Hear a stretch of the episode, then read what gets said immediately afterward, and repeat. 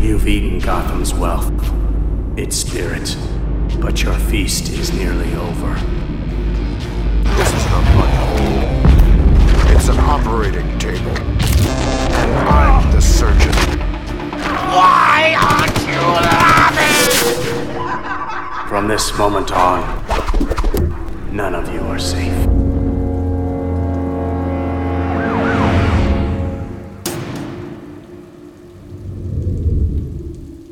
Welcome to the Batman Book Club, a podcast exploring the Dark Knight Library. I'm your host, Ryan Lauer.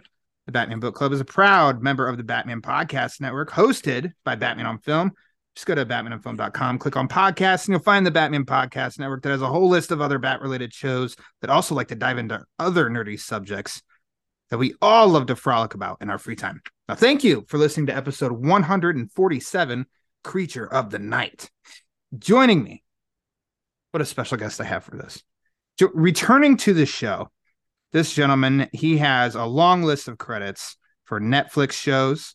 He's written the uh, recent, recently collected Flashpoint Beyond. And I think I got this wrong last time. I said the most important thing that he's ever done, but it's one of the most important things he's ever done, is write Batman: The Long Halloween Parts one and two. It's writer extraordinaire Tim Sheridan. Tim, thanks for coming back to the show. Oh, Ryan, my friend, thank you for having me back. Co-wrote Flashpoint Beyond. I don't want to like sound like I'm, I, you know, I co-wrote it with my friends Jeremy Adams and Jeff Johns. Never heard of them. So Never that, yeah, I think, I think, guys. I think written by Tim Sheridan, the least famous writer of Flashpoint Beyond. Let's call it. Let's say that. Very modest. Um, I I didn't tell you this, but I got you here now, and we're recording that. This was all a big ruse.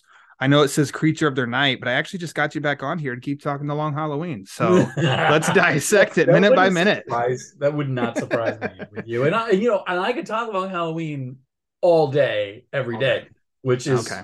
Which is wild that we don't just talk to each other every day, because we, about the Long Halloween, people would be so annoyed with us. Well, they're already um, annoyed because it's almost a drinking game now. Every episode of I'm gonna sneak in the Long Halloween somehow. And I just do. I can't help it. So um, I do too, we, but it's usually because I'm showing off, trying to talk about my credits. Yeah. Like, ooh, look what I adapted. What I, adapted. I adapted um, the Long Halloween. No big deal. But somehow I managed to stumble into that gig. Somehow, uh, some way. Stumble. Uh, uh, no, I, I, I'm I'm really glad though to be talking about. Like I I I would never come on your show ever. No. No. Unless it was to talk about something like Creature of the Night. I was going to say, unless I had some dirt on you, which oh, I don't. That's, that, well, that's so true. um, that's coming at always, the end of the show, everybody. So stick around to the end. Yeah, that's dirt. A good tease. Wow, you've yeah. done this before. If you well, want the dirt, like and subscribe, hit that bell for notification. Make sure five-star review, a long yeah. positive review, uh, stretch your vocabulary. But uh, no, I think let's let's. It hurts to say this. Let's stop talking the Long Halloween and let's talk Batman Creature of the Night.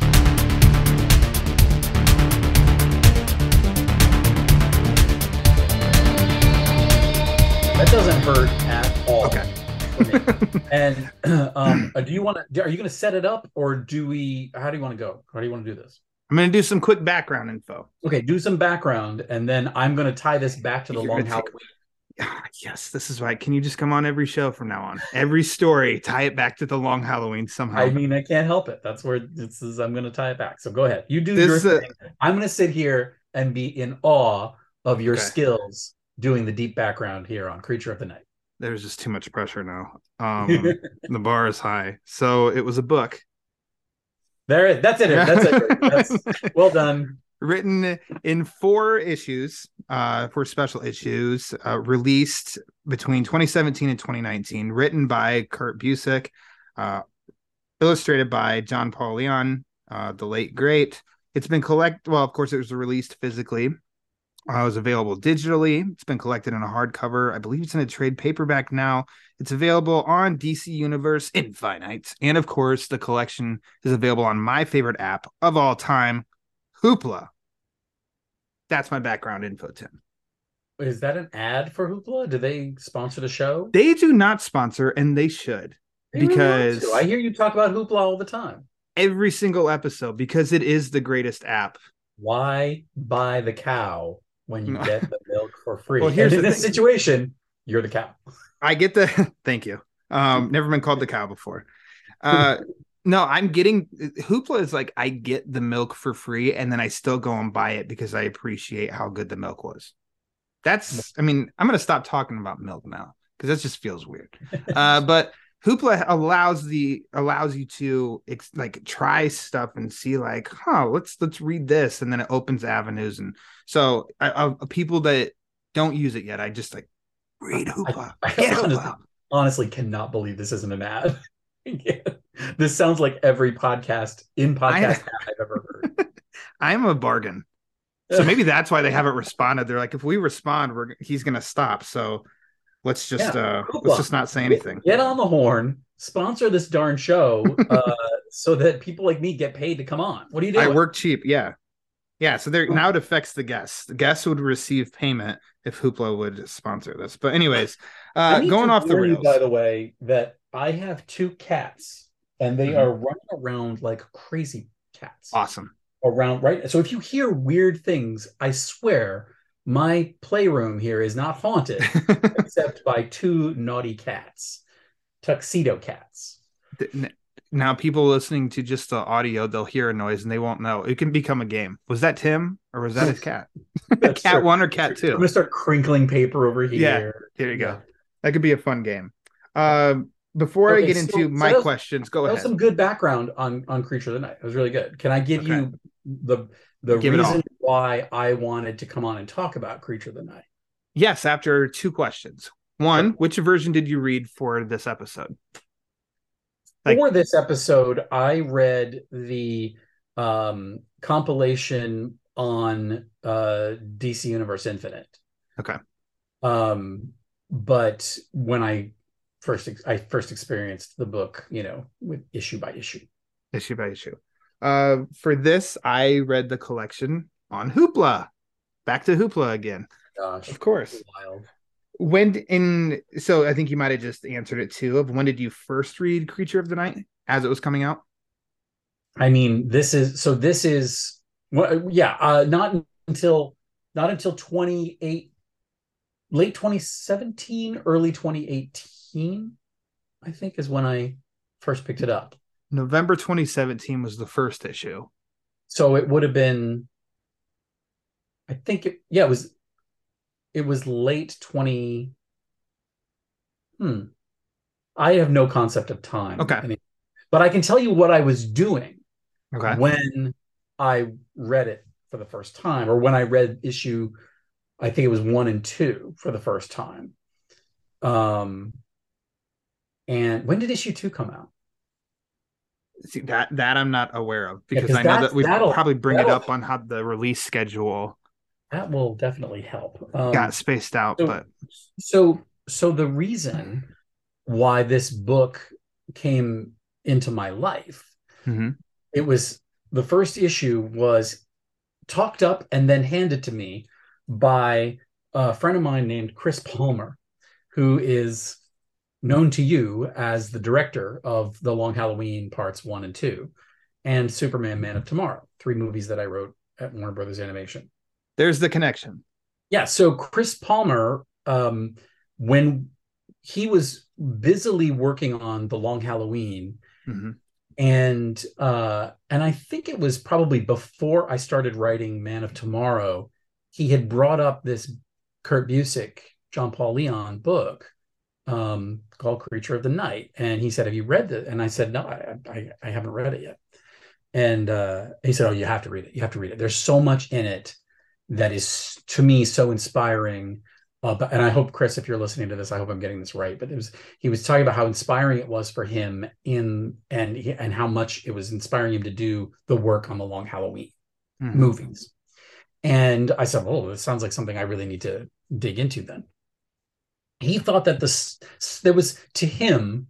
I don't quite, I don't quite see this, but to him at the time, he felt like there was something similar to the storytelling in Creature of the Night with what I had done with the screenplays for Long Halloween one and two.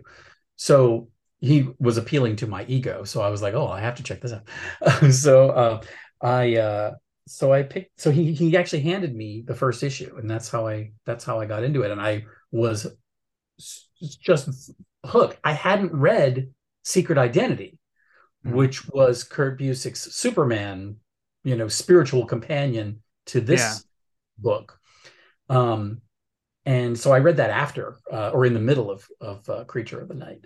Um, but I, I, I was, I was enthralled, and there's a lot of reasons for it, and we can talk about those, but that was, that was where I was and why it was happening. Was I was in the middle of, I had just finished writing Long Halloween, and we were, they were starting production. They were working on the movies. And then I was getting ready to start working on Superman, Man of Tomorrow.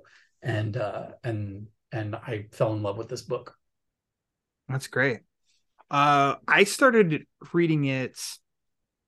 So I review on Batman on Film, um, still do issues. And so therefore we get the access to uh, digital versions early. And Creature of the Night was one that was, I hadn't heard anything about it.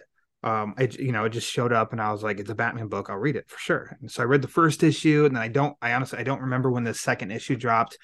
And I know that release got, I almost want to feel like it's scattered a little bit, maybe, maybe between two and three, and then definitely three and four, in which we learned after the fact, uh, health reasons for, I don't know if yeah, Busiek had some. Little, we should give a little bit of background on that. Like when they, they announced, like they were talking about, apparently this is what I've read, because I don't mm-hmm. know Kurt, and I didn't know John Paul Leon, but when they, they were talking about doing this story, and then it, you know, the way things work in comics is sometimes you'll pitch something and it, it kind of bounces around at D C, maybe between different editors, different groups, possibly. I don't know if that was the case with this. Sometimes the timing isn't exactly right or what have you. So you can pitch something and it doesn't really, it sits for a little bit. You don't even know if it's ever going to happen. And then all of a sudden it happens. And I think what I read was that it, it, it got, the solicits went out for Creature of the Night. And they were like, well, we're, we're, I guess we're doing this. And, um, and, and at the, and at that moment, both Kurt Busiek and John Paul Leon were uh, dealing with health issues. Yeah. And so that all, like right out the gate, they had kind of, you know, a, a, a difficult start because of that. Mm-hmm. And then the release of, it's a four issue story, but that release is, you know, over the course of a couple of years. Um, and that's, because of of John Paul Leon, uh, you know, his he was he had a, a a new diagnosis of of colorectal cancer, and and that was what he was fighting and working on, you know, fighting at the time that he was working on this book. So um, obviously, for you know, that's a really difficult a difficult thing to to to, to deal with, and so yeah. it, it it makes sense why this, not only for that reason that this took an extended amount of time mm-hmm. for the story to be fully realized. But also when you read this book and when you look at these pages, they are dripping with detail.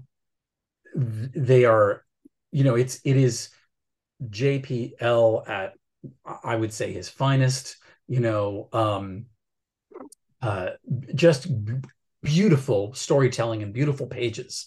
And, And if it, it's the kind of thing that even if he hadn't been fighting health issues, yeah, um, I would have waited an eternity for pages like this, uh, because I don't. I, it's rare that you see things this perfect mm-hmm.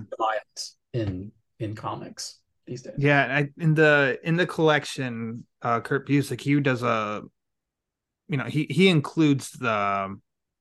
Like the proposal, but actually at the beginning of January twenty twenty-two, the uh, Tom King's Batman Catwoman uh, special um, mm-hmm. was released, and that was supposed to be John Paul Leon. And I know that he'd passed away before he could complete it, so there were other artists that contributed, and they kind of made it, you know, a dedicated to him sort of issue. And it was extra, you know, extra long, extra pages, had some of his short stories included, but they had some nice write-ups, and Busiek, I mean, he comments on that at the very end, um, basically all about working with him um, on this book. And he brings up the fact of, like, you know, we both had, and that was the first time, I guess, that I'd even, I had any idea that Busiek also had health issues, but he said, you know, my paled, mine paled in comparison to John Paul Leon's, but the like a lot of it was just like basically kind of like in awe of this guy who going through that, and yet he still was managing to not only draw a book, the but greatest work of his career. Yeah, like um, amazing work uh, yeah. to boot to to do it. So um, there's a little bit more of like a backstory in case, like you, I think you'd already mentioned, maybe it was kind of under the radar because of that release schedule and stuff. But um, that's more context on why. But now it being collected, I think more people are coming to it. I do think that it is building up and getting more notability. By the way, I do recommend reading the collected version in which they publish Busiek's original pitch for. Yeah. Look, it's really great. As a fan mm-hmm. of comics in general, I wish they would do more of that. Me um, too. It's it's it's enlightening and really it's interesting to see how the book diverged slightly from you know from where he projected that it was going to go. Um, mm-hmm. Issue four is is a different issue than I think than he pitched. So um, so it's you know it's it's it's worth picking it up and and reading that that version of it if you can. You say as a fan, but I mean, initially, I mean, long ago when uh, you and I first talked and we were talking The Long Halloween. And then when you were on here last year to talk, I said, it's, I like the insight coming from somebody who you're a writer for a living. So yes, you are a fan, but you're also a comic book writer. You've written for television, you've written movies. So as a fan, you said that it included that pitch, but I mean, as a writer too, do you oh, like yeah. seeing that of like, oh, this is where I can gain to maybe help, help me or different. What I, what I gathered from that pitch was I wish that I could be as good as Kurt Busiek, because I would love to be able to just pitch this sort of top line version of the thing mm-hmm. and then go out and explore and create it with my partners, people like John Paul Leon. Yeah. Um, I, I, I because, and the reason I say that is because mm-hmm. there's a lot of it's it's it's broad enough. It tell it gives you the heart of the story. Like his pitch gives you the the heart of it and tells you the framework and the format and what this is going to top line, what this is going to be. But it leaves so much room to it then go in and explore it. Now, I when I'm working on something, I just had I just turned in an outline recently, and you know, it, it's a It's a it's a long outline, and it's and it's it's got a lot. It's very very specific, and there's a lot of information to the point where I'm like, I can I even fit this into, you know, twenty pages over a certain number of issues? Like I don't even know, um, because I you know I'm exploring so much in the outline phase and in the pitch, um, so I I the, my biggest uh, professional takeaway from that was, oh man, I wish that I could I could have the credibility that he has so that you can just sort of pitch, here's what I want to do. Mm-hmm. And then let me figure it out and explore it with my collaborators and we'll see how it takes shape, rather than giving all the information and saying, this is exactly what it's going to be. And then you're just going out and executing, you know, yeah. I'm just going to make sure that I check all these boxes that, you know, I gotcha. have to. I, yeah. I outlines are great. And mm-hmm. pitches, really specific pitches are great. And they can be very helpful. But they can also box you in. Yeah. And I think in this case, we see how these guys didn't let themselves be boxed in by the pitch. Like they they made some different choices and took some some liberties and some different. And Kurt specifically talks about in in that in that uh, in that collected edition talks about how some of the choices that, or I think it was in that, maybe it was in an interview I, I saw with him, but he talked about how, you know, some of the big swings, a couple, you know, some of the big stuff that was in there were pitches that came from from John Paul. That you know it was mm-hmm. it was he had this idea that we do it this way, and and it kind of changed everything, and and uh, and you know you can't.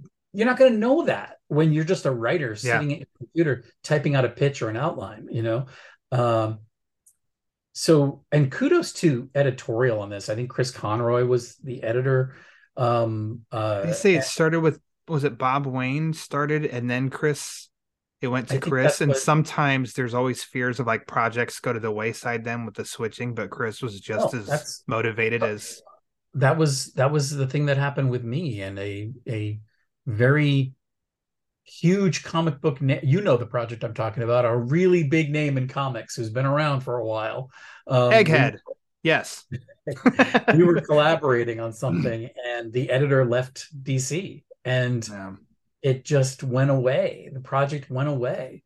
Um, uh, I ran into that guy uh, last night uh, at the Shazam Fury of the Gods. I'll, I'll say no more. And but we I ran talking, into him. Literally we ran into him. That project uh, yeah. and how sad we are that it never, never got to be. Um, so yeah. these things happen. So it could have happened.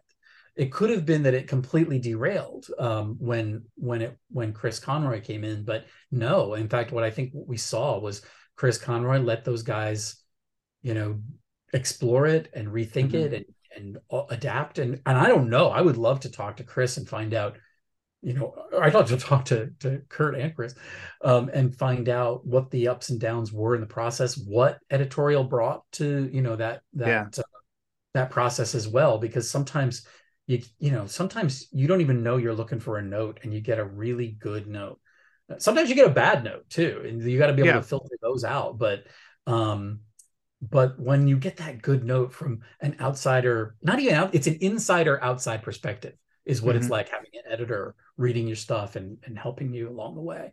And um, and if you trust them and if they know what they're doing, like people like Chris do and Andrew Marino, uh, my editor at D C, um, Uh, then then it can be, you know, you can discover exciting things. And by the way, that's what I want to talk about, which is that discovery is is what this whole book and the type of book that Creature of the Night is. You know, that's what it's all about. It is, it's not under, I don't think it's, it's not under the Elseworlds Mm-mm. banner, but it is essentially like an Elseworlds it story. and yeah, and the whole idea of Elseworlds stories, you know, the the idea is for them to be a self-contained thing that is that sh- that casts these archetypal familiar characters that we've known for so long and that we think we know inside and out, and cast a different cast them in a different light and see them from another angle and l- maybe learn something new about yeah. them. I don't think I've ever read a book or seen a film or anything about Batman that so, to me, beautifully explored the psychosis of, of the creation of the Batman. Mm-hmm. The, the, the, the, the psychosis at the center of that and the, the, the drive out of grief, you know, to do, and we, we we know that as a concept, we do. We've we've heard about it. It's been in the books forever. But this this way of coming at it in this story is unique, and um and it is it has the ability of letting you divorce yourself from everything you think you know about Batman right out the gate, and see it through new eyes, mm-hmm. quite literally in in this book, and um. And and and and and then what what that ends up doing for us, like all the great Elseworld stories, is then elevating those characters and adding new layers to them that mm-hmm. then hopefully we see get threaded in. You know, all the guys, all the kids, all the people who are reading Creature of the Night, anybody who reads Creature of the Night now, who in ten years is going to be writing Batman comics or cartoons or whatever. Who knows what dimensions they're going to bring that they inherently understand about Batman, because yeah. they, when, you know, they, they experienced Creature of the Night at a, a formative age. Um, that's, to me, that's, um, that's the magic of, of these kinds of stories. So this one in particular, so I, like I said, I read the first two issues. I think I read the third, maybe I didn't, but I hadn't read the final. Um, I didn't, so I didn't read the story in full until for this episode. And by the time in reading it, it's not just like, you know, final page done, got everything, all good. It was like, you have to sit thinking, with it. Yeah. I sat and thought about it. I'm like, I don't know what I think. I don't right. know how I feel. I don't know. And it was going back through, jotting down notes, rereading pieces that then it was like, had some aha moments. And I'm like, ooh, well done. Well, what you're experiencing is what it is to be in the presence of art. Yeah. I think what what's cool about this, one of the great things about this is it is it, there there is subjectivity involved. Mm-hmm. There is, you're looking at this work of art and you are uh, interpret. I think this is what it has in common with The Long Halloween. I, you know, ding, ding, ding, um, is it, it, um, you know, it, it is open to your interpretation in many mm-hmm. ways. And it is not a, like you, as you were saying, as you were alluding to, it, it's not like you check a box at the end and you know, well, that's, here's the moral of the story, kids. And now I, I, it's yeah. complete and I'm moving on to the next thing. It is something that's going to sit with you maybe for the rest of your life. And maybe you won't even know it. It's in your subconscious now. And mm-hmm. who knows how that's going to manifest itself in your understanding of Batman as you experience him in other stories, you know, later on. I, I'm going to that, but also in your own life, you know, yeah. the kinds of things yeah. that Bruce Wainwright in this story is going through, uh, you know, who knows the, if we're ever going to have to experience them. And, you know, he is us. Bruce Wainwright is a Batman fanatic. You know, yeah. he's it's from a from childhood. He's he's a Batman fan, and it completely influences everything about his being, his mm-hmm. physical being, his mental well-being and being. Um, you know, that's that's one of the great magical things about it is it's you know we're getting to we're in the story because mm-hmm. he's us. There's I'm gonna end up asking you a question later on. Almost like the, almost like Jack Skellington. What does that mean? Uh, and I really am going to be so surprised if your answer is the same as mine. I don't think yeah, it will I, be. So I would be shocked because I think that there's a lot of different layers here. There's a mm-hmm. lot of different ways to experience it, and we sort of take everything about us that we are to date into this story, and mm-hmm. that's what determines what we get out of it, I think. Yeah. Um, so, so we'll see. On the surface, you know, we can get the, like we get the nods. We're introduced right away of kind of like, you know, this is a, you know, this is almost just like an everyday story. Batman is a piece of pop culture, pop culture. It's fiction. Mm-hmm. The main character, yeah, like, Bruce Wainwright, is, our, is reading Batman. Like basically comics. Our world, like it starts in the sixties, right? It's our world. Batman is a comic book character. And there's a kid who is a huge Batman fan. And one of the reasons he's a huge Batman fan is because his name, the kid's name is Bruce Wainwright, you know? Bruce Wayne, right? It's so dumb. Sorry, I'll cut not, that. He's got an, he's got a, a, a sort of uncle that is, uh, that he calls Alfred, um, you know, who's it's, which is a, a, a you know, an amalgam of, of his first name and middle name. Alton Frederick Jepson, Alfred. So he calls him Alfred because he's obsessed with Batman, you know. Yeah. And, and it's like, and how cool! And you can totally relate that as a kid, if you had an uncle Al, this and that, and you could come up with Alfred, of course. Oh my gosh, that's Alfred! Kind of feels something like the Alfred role in your life, you know. Mm-hmm. It's you know, and, and and you know, and this kid, the the that's that's just that's like that's the his name, the name of his sort of uncle. Um, the, the, I say, I keep saying sort of uncle because he wasn't actually his uncle, right? Wasn't he a friend of the family? I, you know, I totally forget now if he was yes. actually related to his Let's mother see. Or if he was, he was an uncle of his mother or what? I don't know. Um, but he, um, those are the innocuous things that he are the parallel, but then great I, uncle. My niece's so, child. So, he's so yeah, act- great uncle. So he's actually his mother's uncle. There you go. I keep saying sort of uncle. I feel bad because, well, because I guess he's a great uncle. So that's sort confirmation. Of confirmation. He's an uncle. Yeah. Well, he's a great uncle. Yeah. He's a terrific uncle. Um, ter- but I'm child. Yeah. So, um, so those are the innocuous things, the names and stuff. Yeah. But then, of course, you saw it coming a mile away, right? His parents Bruce Wainwright's parents are are murdered in a botched robbery attempt, and yet another parallel to mm-hmm. Bruce Wayne, Batman's life for this kid. And this is a kid, and what does that do to him? How does that influence him? You know, um, and that's the journey we we we end up going on. Mm-hmm. Uh, you know, he's he's he is, uh, you know. Uh, He's a fan who is suddenly confronted with the reality that he kind of is Bruce Wayne, you know, yeah. um, and, and and then his life sort of evolves from that point.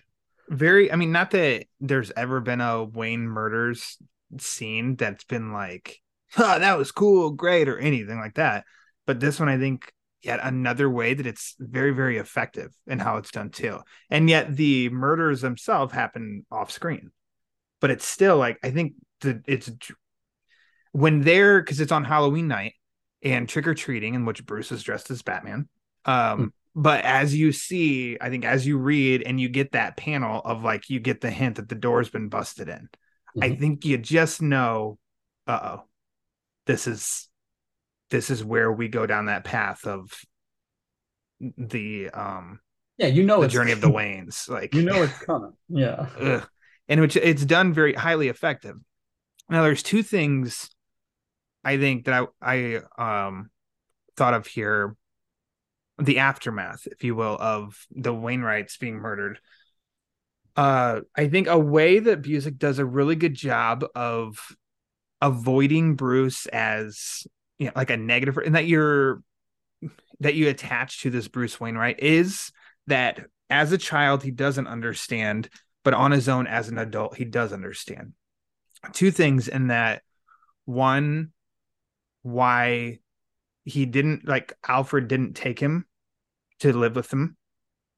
Um, Bruce just thought it was his Uncle Alfred that didn't want any. Why can't I go live with him? He doesn't want me. You know, he feels that rejection as a child, mm-hmm. but he understands as an adult without Alfred having to tell him. And there's something with that of like, I think relatable both as you're a child and then as you're an adult talking to kids of, I don't want to talk down to you as if you until you, you won't understand, but I hope you do when you get older, when you're capable of understanding the situations. Well, what I, and I'm assuming everybody's read the book who's listening. To Spoil this. Away. We're spoiling yeah, everything. They... But I think the thing that I love about that moment, you're about that thread that you're talking about, about yeah. Alfred and young Bruce and the choice to not take him in, to have him live with him. The reason why we is revealed later, you know, I mean, I kind of figured it out right away, but I think a lot of people maybe didn't get it until, until later on. The reason is because, it, you know, it's the sixties and the seventies and Alfred is gay and he has a different kind of life that is not something that is considered, you know, uh, an, an society would look at that yeah. as a bad environment for a child to be at that time to be brought into. And what, but what's fascinating about it to me is Alfred is being Alfred and he's making a choice to protect young Bruce. Yeah. Not from the fact that he's gay and has a, you know, has gay friends and lives, you know, his yeah. gay lifestyle in New, you know, in Boston, mm-hmm. but he's protecting him from the stigma that society has toward, toward Alfred and toward his life and exactly and, and how that stigma would then wash onto young Bruce. And he's, he's being protective of him, but it is not for the surface reason. He's not yeah. agreeing with, you know, maybe he's not agreeing with what the world would say about him, but he's, he's protecting him from all of that other garbage, which yeah. is really caring foster parent kind of thing to do, or step parent mm-hmm. thing to do. Um, so, I mean, that angle on it, I really like. And it's also a sign of the t- product of its time in that yeah. I mean, of the story's time mm-hmm. or where the story, the setting's time, I should say. Um, so it's all very believable and understandable. That's why he doesn't tell him. I mean, you think you're like, why didn't you just tell him? Just tell him, look, they won't let you live with me because, you know, it's just not going to work. but he doesn't want Bruce to look at the world that way. Yeah.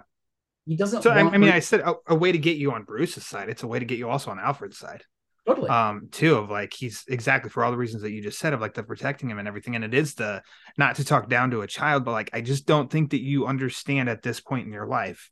Give some maturity, some life experience. And then I think hopefully you can understand why I did what I did. And Bruce does realize that. And so it's I think interesting because that was my experience as like a young gay man. And I had older gay and guys. They believe in the closet, like, but that, because that's just the way it is. Or they, they weren't necessarily in the closet, but they never really talked, you know, unless you were, mm-hmm. they were talking to other gay people. They didn't talk about it. Um, it just wasn't part of it. You just, it wasn't spoken about, you know? And, yeah. uh, and I'm, you know, this young buck out of school, and I'm like, no, fight the power, you know, rights, you know? And they're like, oh, you know, rolling their eyes at me. And, you know, there's, there's, there's, there's benefits and drawbacks to both sides of that, you know? Mm-hmm. Um, but it, so it's, it's, but it is interesting that Alfred is saying, hey, don't, he's essentially saying, I'm not going to tell young Bruce about how crappy the world is because I don't want him to become cynical. Yeah. Which tells you that maybe Alfred isn't cynical about mm-hmm. it. That he's like those older gay men that I knew when I was coming up who were like, hey, this is just the world, you know? And meanwhile, I'm like, fight them all, you know? Yeah. uh, so, so it tells us, like you say, something about, tells us a lot about Alfred. Um, And which to kind of, in turn tells us a lot about Bruce. And to kind of go along with that, but not so much on the Alfred part, but it is Bruce kind of like the second part in the realization is Bruce going, you know, going to boarding school then, and then he's doing these trips over to France and then in Arizona and these kind of meets and stuff like that. And the page is really great in how it interjects between Alfred's like journal writings and then Bruce's journal writings and then back to Alfred's. And then, and so you're getting both perspectives of what Bruce is doing as a child, in which, you know, Bruce just thinks it's like, what's he say? They didn't want us, so they sent us away. But it's like, in Alfred says, let's see, after they went to ranchers, they were writing lessons, nature studies, but I think Bruce figured it out that these were the children whose parents were dead or traveling or busy. Just something to do because they didn't have homes to go to. Yeah. Yeah. But again, that goes back to the Alfred's like, okay, fine. You can hate me. Yeah. Hate me, but don't hate the world. Don't mm-hmm. be, I, I would rather you be mad at me and think, you know, some, think ill of me than you would about the world. Cause it's going to change the man you are. Um, I think that's really just amazingly cool. And I think I would love to track that in the con in the in continuity Batman Alfred relationship. Yeah. He's, I wonder, I wonder if the point is that that wasn't the Alfred that Bruce had uh, in mm. continuity, or if it, or was it? I, I don't know, uh, but I'd love to to see that, explore that. Which this is what Alfred I mean, and why it, this gives us a chance to have a, a perspective on these characters, these yeah. archetypes that we don't normally get in continuity, and it lets us see them from a, a different angle and go, oh, I wonder, mm-hmm. what was that? Is that a motivation? Was that there? By the way, can I just say this? Yes, and not, not to trivia, not to trivialize like the the the sort of emotional stakes of all of that and the the big sort of giant sweeping emotional nature of it. But does anybody else? Did anybody else ever think that Alfred in continuity? Even I mean, we saw Alfred have relationships with women, but maybe it's just me because I was a gay kid. I always saw Alfred as a, an older gay man. Like that was my, I always saw him as a gay man. And, and I wonder if that was just me, uh, even though I knew about the classic stories where, you know, they would have him, you know, but like that mm-hmm. doesn't necessarily anything. I mean, he was you a, said relationships uh, with women. I'm I'm struggling to even think where he's not, you know, s- serving the family duty as a butler for the Wayne family. Like I, I don't. You're seeing relationships with women. I'm like I don't. I don't. I, nothing comes to mind that of that think, kind of backstory. I think in like Silver Age stuff, like we saw. Okay. You know, he would be there. Would be some. It would be a mention of something, or or you know, or he would. There would be someone he took an interest in or something like that. I think there were occasionally we would have blips of, of of a non-sexless Alfred, you know. Well, while Bruce is off fighting dinosaurs in Dimension X, Alfred's, you know, he's just having a party at the manor. I know? mean, who do we think they had Harriet? Yeah, that's true. They were hosting key parties. Yeah, you know, and it was wild.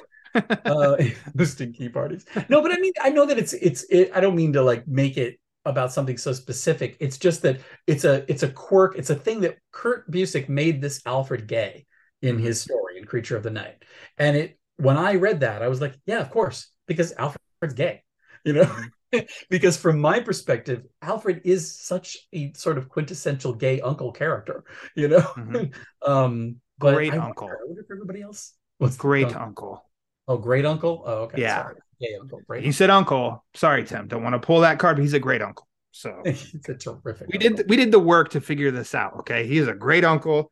So, you know what? Sound off in the comments. Yeah. Uh, is Alfred canonically gay? Let's talk about it. There you go.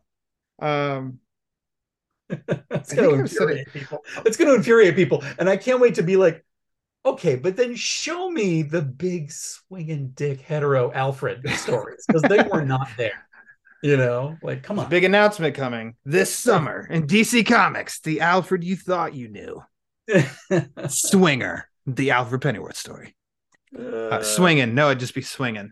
Anyways. Yeah, the Alfred story. There are, there are three parts, the actually. The origin of Batman's sexy butler. Yeah. You saw uh, Jeremy Irons uh, chopping wood in Batman versus Superman. Oh. There's, Whoa. okay. Anyways. Did you say chopping or? Ch- uh, chopping. He was chopping. Right. They, but okay, so I say Jeremy Irons. But actually, I do think it's funny because in book one, Um, I do think that Alfred looks like uh, Jeremy Irons.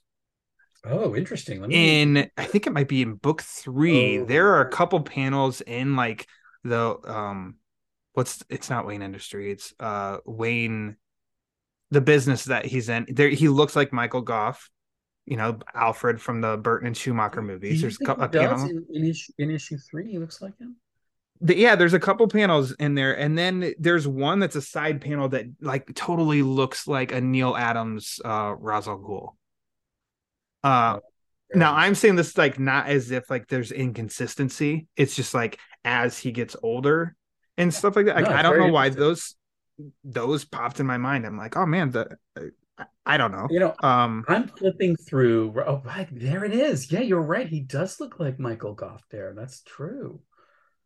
Um, you know, look, I'm flipping through these pages right now, looking for yep. the examples of what you're talking about. And I'm just reminded of how beautiful these pages are to me. Yeah. I think you, when you flip through them, it's great to do it on your iPad because mm-hmm. you can see the color wash on each page that John Paul Leon brings to it, right? Where, yeah, like, sometimes, you know, each page sometimes has its own sort of wash tint to it, and it's like it's almost like different dreamy versions of sepia, and then sometimes it's yeah. a whole scene will have, and I would love to go through and track when he chooses to leave the color wash over the course of multiple pages or scene of, of a whole scene, and when he just changes it page by page, because it's I he's telling me something and I haven't tracked what it is, um, which is a great reason to go back and keep rereading this book all the time, you know, to, to sort of track all the little things. And by the way, the other thing, and you alluded to this earlier, is the terrific lettering in this, where you have these yeah. the captions from Alfred are all in script, and like, you know, like the writing of an mm-hmm. older gentleman in his diary, you know, and uh, and then when Bruce is younger, it's very much a sort of jumbly kids sort of, not, you know, not like Cars for Kids kind of fun, yeah, yeah. but it's but it's a little bit more haphazard, a little bit more childish, um, and uh, which is nice. I mean, yeah, there's color distinction too, but we're flipping between narrators, and they make it very easy for us to do that and to get into the mindset of each of those those characters. Well, and then later on, too, like Robin starts writing uh, into a journal as well. So, you know, brings another one in, and it is it's it's pretty seamless.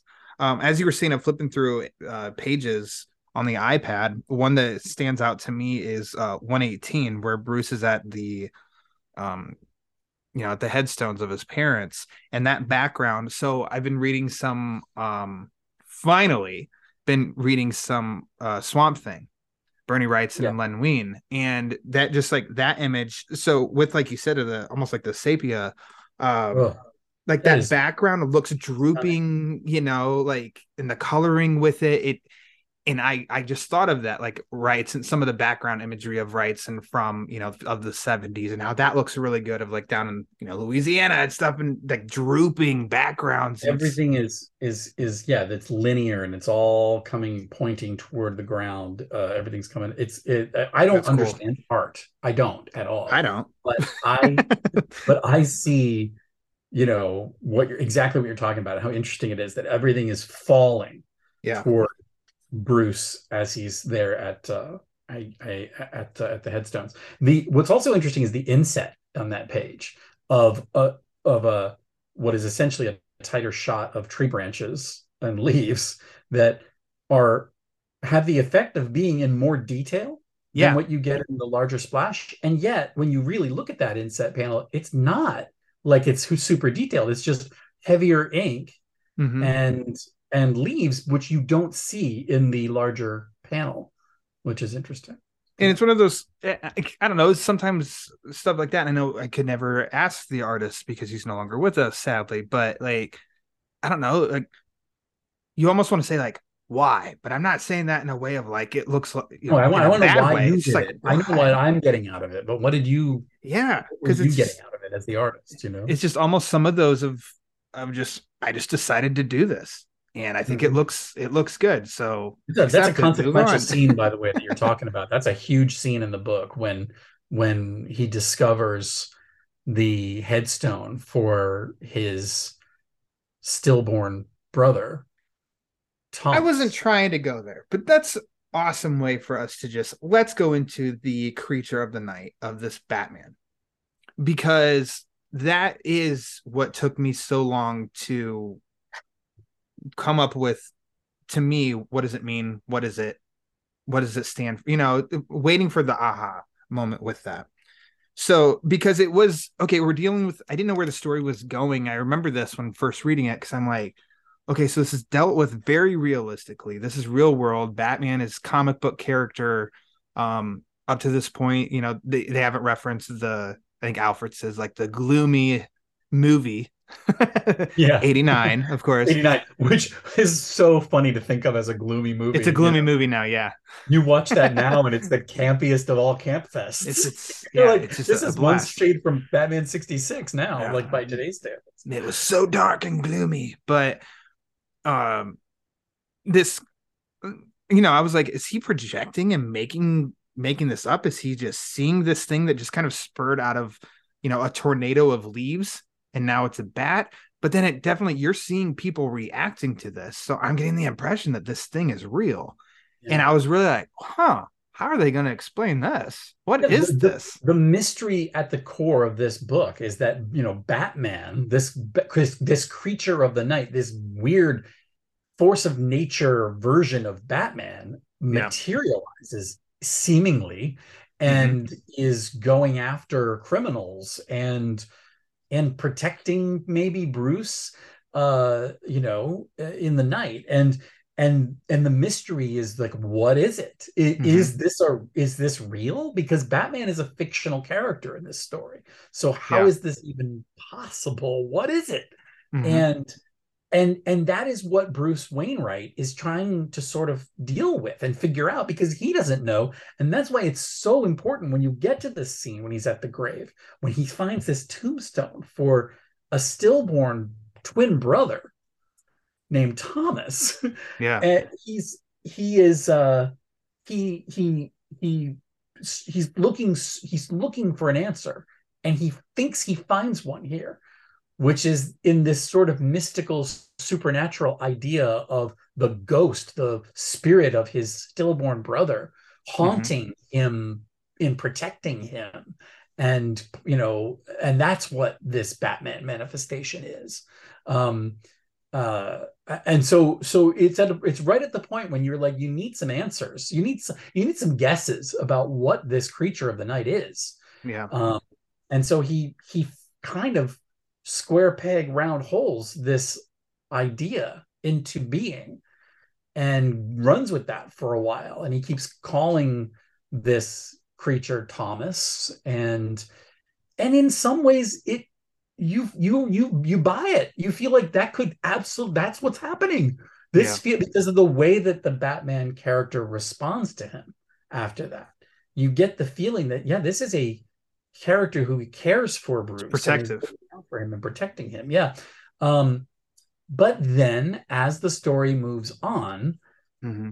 and you know, Bruce in issue four becomes much more, becomes one with the Batman manifestation, and um, and it points more clearly in my mind to, you know, just a very deep psychosis, um, mm-hmm. you know. But it's so weird because, you know, Robin uh, uh, and and uh, and Alfred. It's well, at least Robin talks about it, which is this, the fact that he, like, you know, they see Bruce leap off of a building and take wing. Yeah, and but when you reread what? It, but when you reread it, it almost is like, you can read it on one level that that's what she's saying, that I don't know how to explain what I saw, mm-hmm. that that this, but if but you could also read it as she doesn't understand what she's, she doesn't understand his psychosis. She doesn't mm-hmm. understand what she saw because he believes it, and he will do anything, you know, uh, um, he will do wild things and put himself in danger, and and and she's trying to piece put the pieces together. So in oh, it's a little, it seems like it might be a little bit of a sleight of hand where you're like, is she talking about that she saw it, that she saw yeah. him become the creature of the night, or is she just talking about, you know, his his mental illness? Um, you know, I, I I walk around every day questioning my intelligence, always. But here I'm a very literal, I think. I take it at face value. So what I see is, oh my gosh, he just this the the Batman just absorbed Bruce and he went flying off a building. That's mm-hmm. what happened. That's what Robin saw. Now, how do they explain it? And it's never until after the fact that I start to piece together of, you know, well, maybe not completely literal, metaphorical. Like, hmm, it's like, think about that a little bit. Pull on those threads a little and see what you get. Uh, and why? But why? What are you, tr- like, ultimately, you pull on those threads because you, it's not because you want to know what they're telling you to yeah. know. It's that you want to understand. You just want to understand the characters and what their motivations are and why they're doing what they're doing. For me, a little bit, I think it's because we've just jumped sig- kind of sig- significantly from very realistic and grounded to now we're going supernatural. So I want to grasp so that I can also make that jump and that I don't just get dismissive. And I'm like, wait, hold on. What are they trying to say? I mean, I, I first of all, I love living in metaphor. So I'm like, yeah. let's just totally look at this as metaphor. You're a writer at heart. You love metaphors. Another, and if you want to look at it literally, there is another angle on Robin too, which is that Robin in this story, much like canonical Robins, mm-hmm. um, experienced a similar trauma to the Bruce character. And in that way, one must wonder if a what appears to be a supernatural manifestation of what is possibly this grief-stricken Bruce's psychosis exists, mm-hmm. and, and is, you know, if that's visible to the Robin character in this story, is that just a manifestation of her psychosis and what her grief, what her grief has turned into? Um, you know, that's that's up for question and debate as well. Uh, you know, hmm. that's, but, but what does that say? This is what I'm concerned about. What does that yeah. say? What that tells me is what I, uh, something that I kind of know about Batman, but have never thought about before, which is that Robin, and for this well, let's say Dick Grayson and Tim Drake specifically. Um, Robin is Batman's truest believer. Yeah. Robin is the one who believes in the Batman more than anyone else in the world. Dick Grayson, certainly. And Tim Drake, very certainly, because Tim Drake got to experience a lot more of, of a world with a Batman and a Robin. Like, essentially, I think what Tim Drake believes in is Batman and Robin. Yeah. I think Dick Grayson believes in Batman.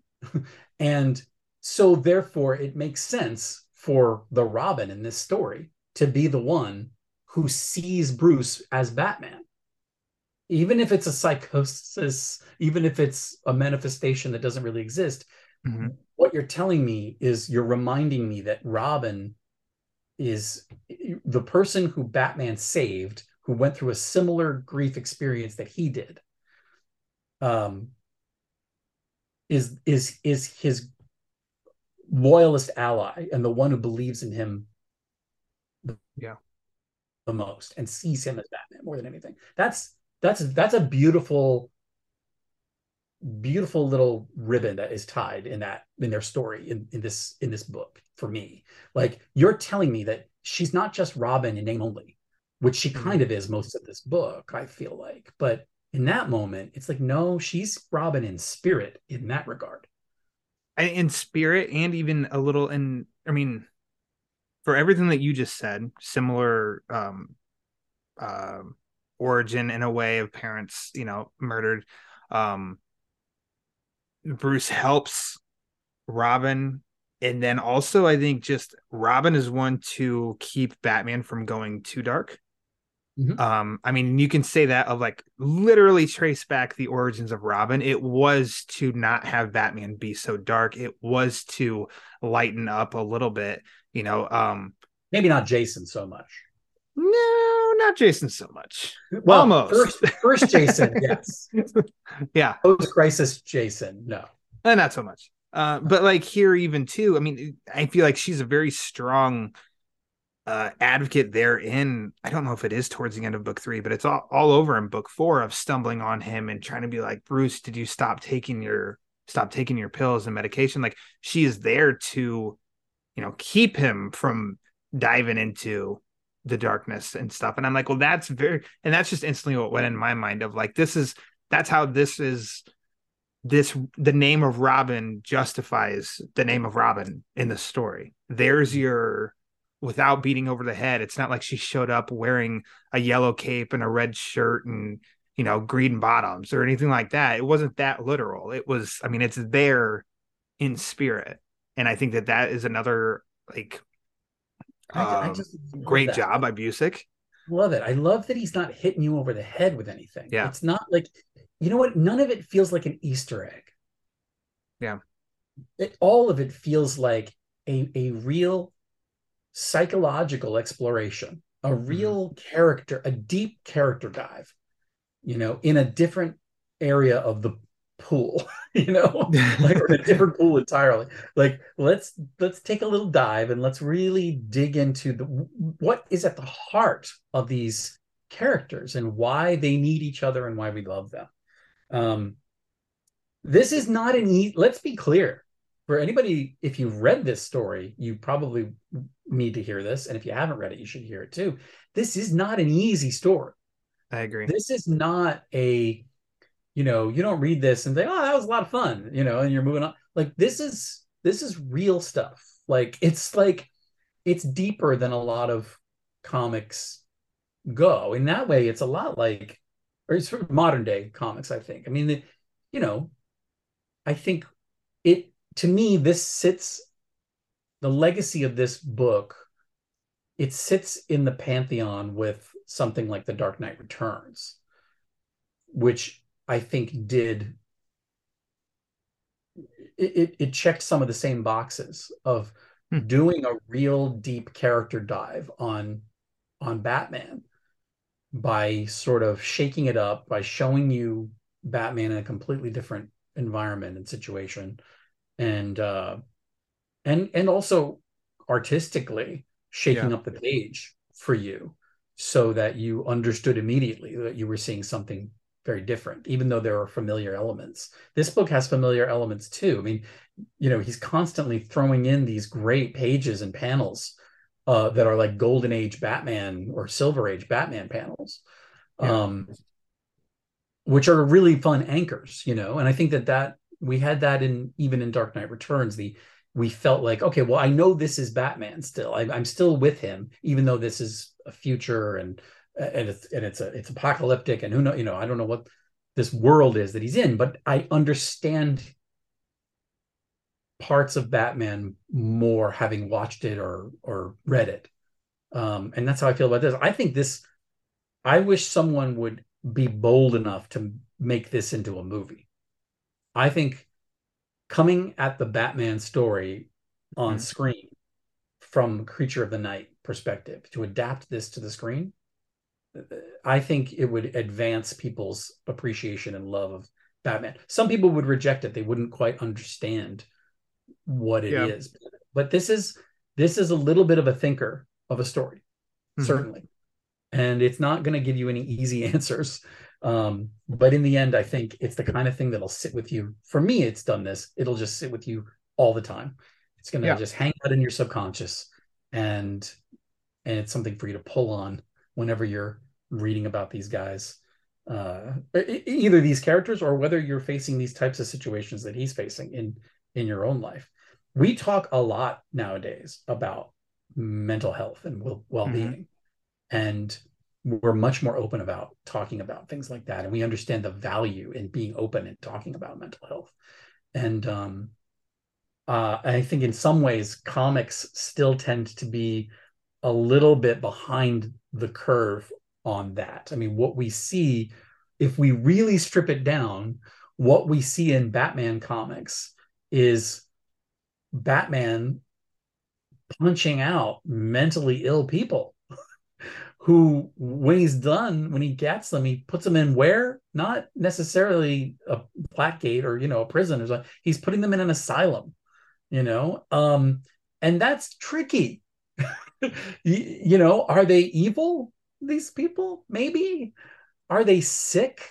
I think we all agree that the Joker is sick, that Two-Face is has a has has a sickness, you know. So um, there's you probably come across it. It's uh it's cyclical. Always comes around. Someone thinks that they have the hottest of hot takes, and it's an original thought that, you know what, Bruce Wayne, he could help a lot more people if he yeah. would just do something with his money instead of dress up like, like a bat and, you know, beat up people, blah, blah, blah. Beat up the Love that this, yeah. this story, to me, that's what I thought of right away of Bruce, Bruce Wainwright is doing that. Mm-hmm. He's doing like the helping Wayne people. He's doing the Wayne Foundation. Yeah. You know? He's doing the Wayne Foundation. That, that's Robin. That's what he does with Robin. And he's yeah. like, she's almost like the first one that he is like. And he even had, there's a whole, you know, I don't know if it's one page or two page, but a bunch of panels as he's explaining this, like, it's almost like this mission, instead of him like, Alfred, I want to suit up as a bat and blah, blah, blah. It's Alfred, I want to use the money, establish basically foundation and help people, that kids that end up in a situation like I did. I was, I had the money to help me with that. There's people that won't have that. I want to help. There's no metaphors there. That is Batman, canonical Batman. Yeah. He's got Wayne Industries and he's got Wayne Tech and he's, you know, he makes, they make a lot of money doing the stuff they do, but he also has a foundation. He has, yeah. he, he literally takes in orphans and raises mm-hmm. them. Like, you know, th- this is something we've known about Batman. And mm-hmm. it is why I think Bruce Wainwright does, he, they say it in the book, he's doing it because he's trying to emulate Bruce Wayne.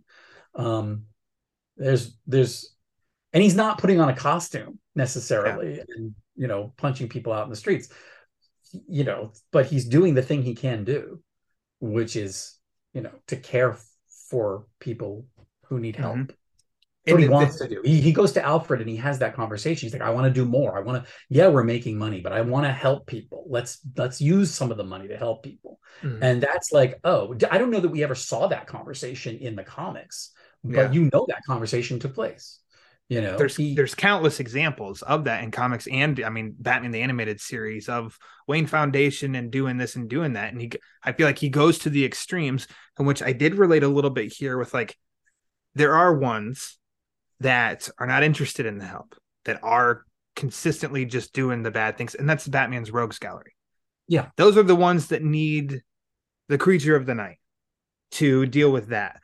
In which we get here. And then this I thought was really interesting in how Busiek approached how Tom, I just keep calling him Thomas, Thomas Wayne Batman. Are you familiar, Tim? uh, I've heard of him. You've heard of him. I um, work with that guy.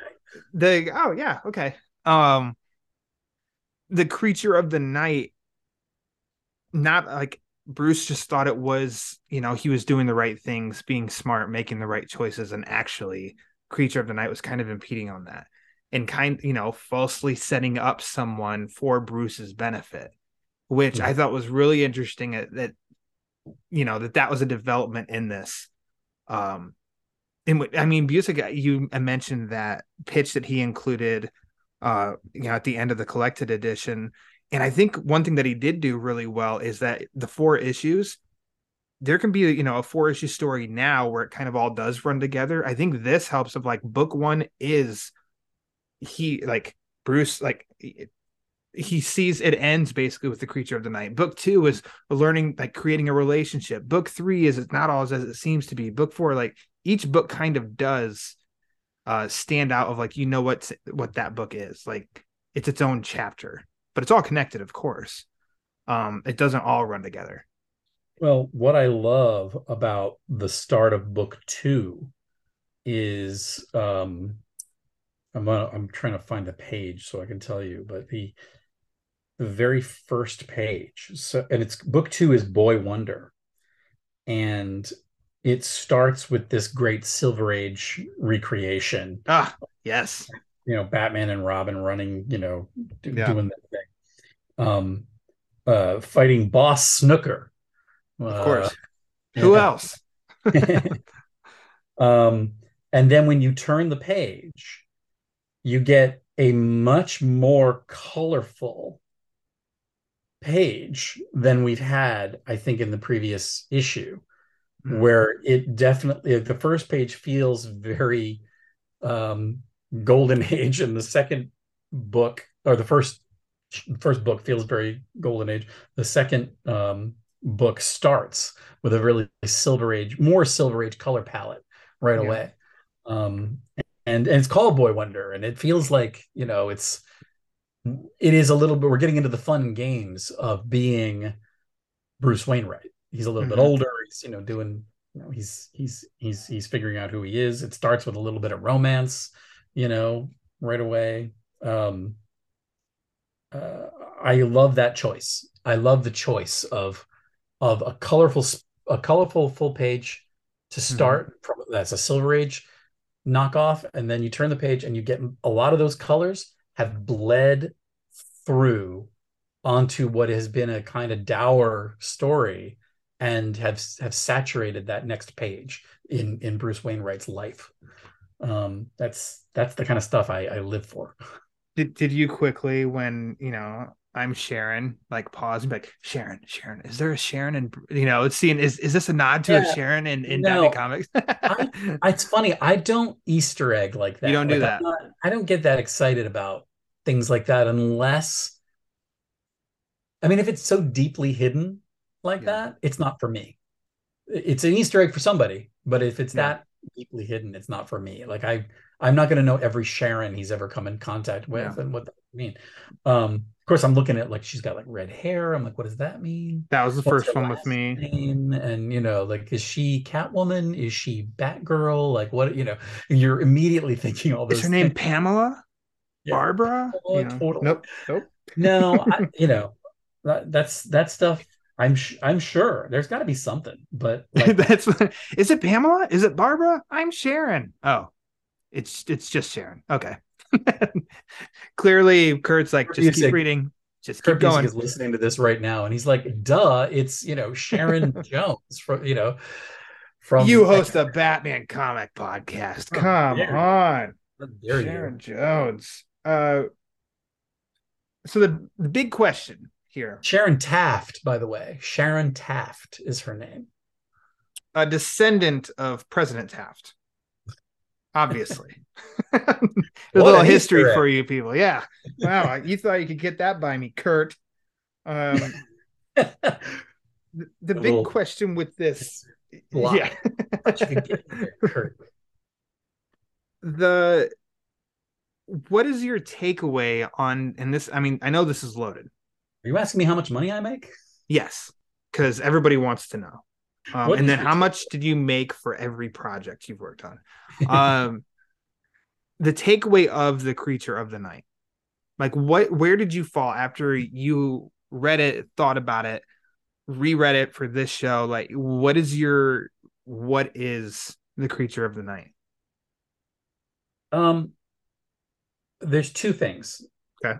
There's two ways to answer that, because I find it's rare for me. I'm a words guy. And it's, so it's rare for me to, when, when the title comes up, when we talk about the, the, the thing, that the first thing that comes into my mind is the art. Like that's rare. That, that, that almost never happens for me.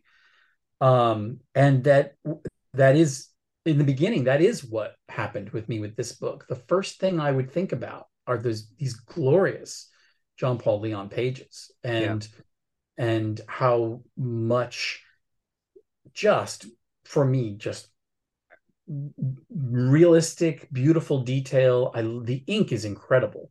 Uh, mm. I think in the in, in these pages, and it sets itself apart from everything else that you know was coming out at the time. It you know uh, it looks premium. You know it feels real world. Um, I don't feel like I'm necessarily reading a comic book. I feel like I'm, I'm reading a real uh, grown-up, you know, version of a graphic novel kind of story. Yeah. And and so and and and and I think probably chief in that are the color choices. Like so, all of that hits me, and I can't help but remember that. Like a, it's a sensory reaction mm-hmm. that I have when I think about this book. But because I am a words guy, because I'm a writer, the thing that I, you know, when you say, what is this story? For me, this is a, a, a an Elseworlds in non-Elseworlds clothing story that is, that, that it allows me to see and look at and think about the psychosis of what it takes for a Bruce Wayne to become a creature of the night, hmm. to become the Batman. What psychologically motivates that, which we've known from the books, from the canonical books, in a in a I don't want to be dismissive and say in a cursory way, but in a we've accepted it and we we understand the facts. But what I was craving and what this book offers me is a real deep dive into what that psychology is, where those motivations come from, and Bruce Wayne's own, you know, difficulties with understanding his own motivation. Um, it is, this story is about coming to terms with Batman. It's with Bruce coming to terms with Batman. And that's mm-hmm. the best, for me, that's the best kind of story. I, I love that. Batman is a force of nature in Bruce's life. One that he must learn to weather if he's going to survive.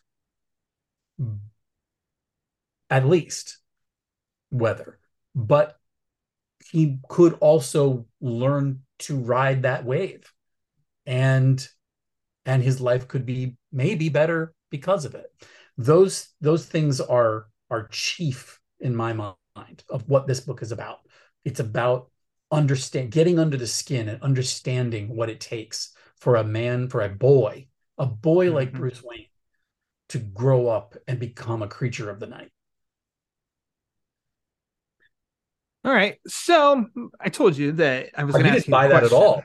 No, not at all. Um, I think it was hogwash. Uh, Who's been washing hogs in here? I, I said that I, I was going to ask you a question, and I don't know how close your answer would be to mine. And vice versa. I say my answer to yours. Uh, yes. What a lot of people don't know is that you you sent me your answer in advance. I have it here, and I'm going to open it up. We're going to see what you said this book is. Okay. You said this book is a couple hundred pages. Hey! I was really wondering, what's he going to say here? Um, thanks for not reading the real letter. Uh, that is a statement from my insurance. Oh, okay. Um, let's bring them in. Spe- special guest, Tim's insurance. Dial in the insurance adjuster.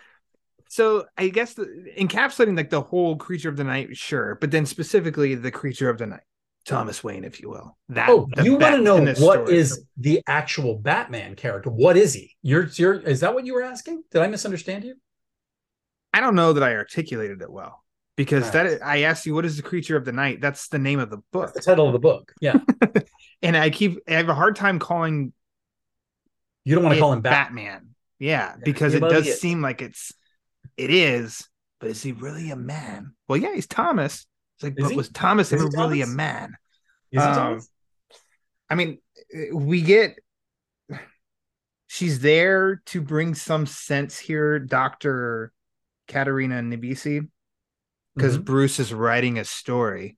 I mean, that seems pretty obvious what he's doing here, Doctor. By the way, did you see when he, when he goes undercover, he dresses like Matches Malone? I didn't put that together, but thank Got you like for that. Got like the skull cap and like, you know, and yeah. See, just all it takes is a pair of glasses and nobody knows who you are. Mm-hmm. uh,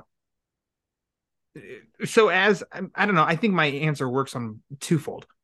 In... And I don't have a good way of, you know, being concise with it other than this Batman being not necessarily a distraction. I think there's a common, uh, you can almost say trend with people related to as much as like always need something to do. I need a list to feel accomplished. I need something to keep active and keep going. That also serves as a distraction. Um, It keeps them moving along rather than if something like in like in this story, it's like sit and just let it have. It's almost like, you know, Alfred said in The Dark Knight Rises of like, it's time to stop trying to outsmart the truth. Just let it have its day. Or I don't mm-hmm. know if he says it's stay. I don't know. He has a great accent, but let it like just sit with it. And I kind of feel like that is with this almost. I'm not saying that Bruce didn't face it when his parents were murdered, but this Batman energizes him. It keeps him going to where, as you, you know, you keep bringing up his psychosis and stuff. He's not sitting and dealing with that head on to know exactly where he stands because he's got this on his mind. He's partnering up with Batman. He is Batman to fight these criminals and beat them down rather than just like accepting the situation like for what it is of what it, what he's doing. And you can relate that to like Batman comics too. And um, the wear and tear on somebody who it is right there in his mind all the time. His parents were murdered by Joe Chill or, you know, an unknown mugger that like, that's not normal that that's constantly just like, it's there, just like punching your gut twenty-four seven. I can't rest because I need to go prevent this from happening to somebody else. Constant boom, boom, boom. And I, I, I don't think that that's, I don't think I've done a good job. Like, uh, you know, being concise with that. It's just like, that was like my aha and takeaway with this of like, I think that's where I'm at with what this is. I think, and this is why I think that to look at this, I could be wrong, but I think to look at this as at face value as yeah. uh, you know, oh well, he actually is the Batman is a is a spirit, and it is the spirit of his of his dead twin brother Thomas who's protecting him. I think it it does a disservice to your understanding of the the story. I think if you look mm-hmm. at it just face value like that, I think yeah, he goes to that doctor who tells him about the history of, you know, the spirit, you know, the, the spiritual sort of history of, of the evidence of the kind of thing that he's experiencing mm-hmm. with this Batman manifestation.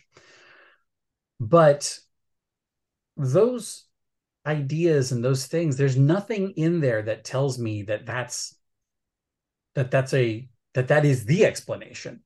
That is an explanation that I find just as hard to believe as any. And if, like, if you don't believe in ghosts or spirits, you're gonna, not gonna you're gonna hear that person yeah. say that. You're gonna read this, and you're gonna think, okay, fine, but that's not really what's happening. Mm-hmm. Um, what's the real skeptical version of what's happening here? Um, and so, what I think that is in the book is is is him trying to make sense, some sense out of it, because that's what Bruce Wainwright, and in a sense, Bruce Wayne is doing. When he manifests the Batman, he's trying to find a way to bring order to his world of chaos. He's a boy who loses everything and is alone and a victim of violent crime. Mm-hmm. And none of it makes sense. And so he has to figure out some way to make sense out of it. So the Batman is a thing that, and this is true for Bruce Wainwright and for Bruce Wayne, the Batman is a thing that he manifests, he brings into the world to bring order to disorder, to bring order to chaos. Mm-hmm. That's what Batman does in Gotham City. And that's what this Batman Creature of the Night does in Boston. And specifically in Bruce Wainwright's world. He's making, trying to make sense out of Bruce Wainwright's world for him. Um, And that's why, and so he goes to that doctor trying to make sense out of what this creature is, and yeah. he gets an explanation, and he's like, okay, great, it's my dead brother. And I'm reading that going, no, it doesn't. Doesn't you know? work for you. It's a, it's easy. It's a way for him to say, okay, now I know what it is. But his motivation is to try to understand the chaos of his world and to bring order to it without taking responsibility for it himself. That's what he's doing throughout the whole story. You know, he's dissociating the Batman character from himself. And, um, but if you look at it as it's really just him, mm-hmm. it's just him. And he's, it's just his way, because he grew up on Batman books. It's just his way of making sense out of senselessness and bringing order. And that's what, that's what the Batman always does. So, um, so for me, to answer your que- to answer your real question, what is the Creature of the Night? The Creature of the Night, in my mind, and this is to my reading, is a psychotic manifestation of Bruce Wainwright, who is a who is a, who's desperately whose growth was stunted as a little boy, and his world is to him chaos, and it is a way for him to try to bring order to a world of chaos, and and and he can't make sense out of what the thing is until he finally accepts that that thing is him. I, I, I think that's what, that's the journey that I go on when I read this story. You're like, I don't buy any of it. This is what's cool, so cool about great art. So no, it's just because, I mean, I'm such a literal person that I sit there and I think that Busiek did devise it in such a way. The doctor's there to make sense of it. So as a reader, like me, yeah. yeah. But I, I also feel like it's almost like speaking to, to us, the audience, a little bit. And I'm so literal. You leave that office and then you do, like, you still have eighty, eighty pages left in the book or something like that. That doesn't hold. It's not like you got all the answers and everything is just like, oh, okay, well, here we go. Let's go in the book and everything's explained. It's like, If you if you said that that fully explains everything, there's challenges to that remaining in the rest yeah, of the story. Probably. Although, let me say this. Why does the Batman go away when he gets on his meds? And That's then a great when question he gets too. Off the meds, when he gets off the meds, the Batman comes back. And it comes back. And then the for me also is like there's something that is literally there because it absorbs him. But Like, I don't, there's a contradiction if that's, if you're trying to go completely just like, nope, that's what it is. It's like, hold on, page, you know, page seventy-six actually. And so it is, usually I read, talk about it, and then I put the book on the shelf and I for, talk about it on the shelf and put it away. It's not going to happen with this one. Like, I think I'm going to read it again before I put it back on the shelf because it is, I I felt a little confident of like, I think I know where I stand with the book. And I'm not saying that I question that. It's just like, ooh, I want to read it again, though, because like, I don't know, there's I things that you've said that I didn't realize, and things that you said that are like, I think those are different than mine, but like, it's interesting to approach it with those, like being aware of those thoughts now, too. Yeah, I think it's, like I said, it's the kind of story that sits with you, and mm-hmm. it will evolve, hopefully for me. My understanding yeah. of it has evolved since I first read the book, and I, hopefully it will for the rest of my life. That's why I reread things. That's why I rewatch movies, yeah. you know, um, because I change. And so my interpretation of the thing changes. Mm-hmm. Right now, this is how I see the book. Mm-hmm. Um, but, uh, and I'm, I'm not, and that's what, and it's what I appreciate about the book, because yeah. I, I love the deep dive into the psychology and even, yes, psychosis of what it takes to manifest the Batman in, into your life and have that be a thing. Um, so, so that's, so that's, that's what I love. You, you, you absolutely, uh, should, should read it again and, and see if anything sort of shook loose for you in this conversation. This is what I mean though, when I say this is not an easy story mm-hmm. and, and why I was worried. Like I thought, okay, I'm going to come on here and I'm going to tell you how much I love this book.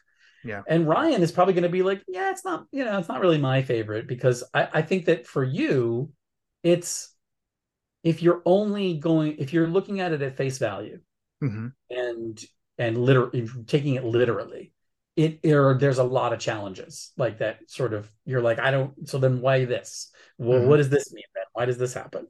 Um, and uh, so maybe if you look at it from the psychological sort of metaphorical perspective, when you reread it, you might get something different out of it. Uh, yeah. I don't know. Or maybe you'll call me and be like, you're insane. Like, what are you talking about? This, this um, Tim, I'm not even going to publish the episode.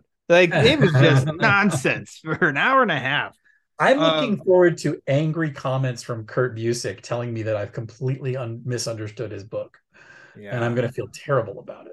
Oh, geez. No, just However, I'm going it's to say fun. I'm sorry, but I enjoy what I've taken from this.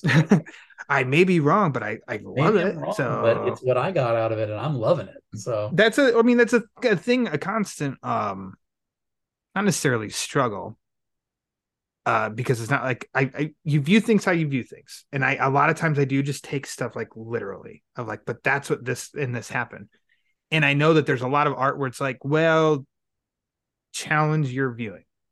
Challenge, like challenge it, come at it from a different angle, see if there is more in it than what you got out of it, which makes I too am one that rereads, rewatches pretty often, even if it is, is stuff that Wayne's World is not a very deep movie, but I've watched that movie a lot.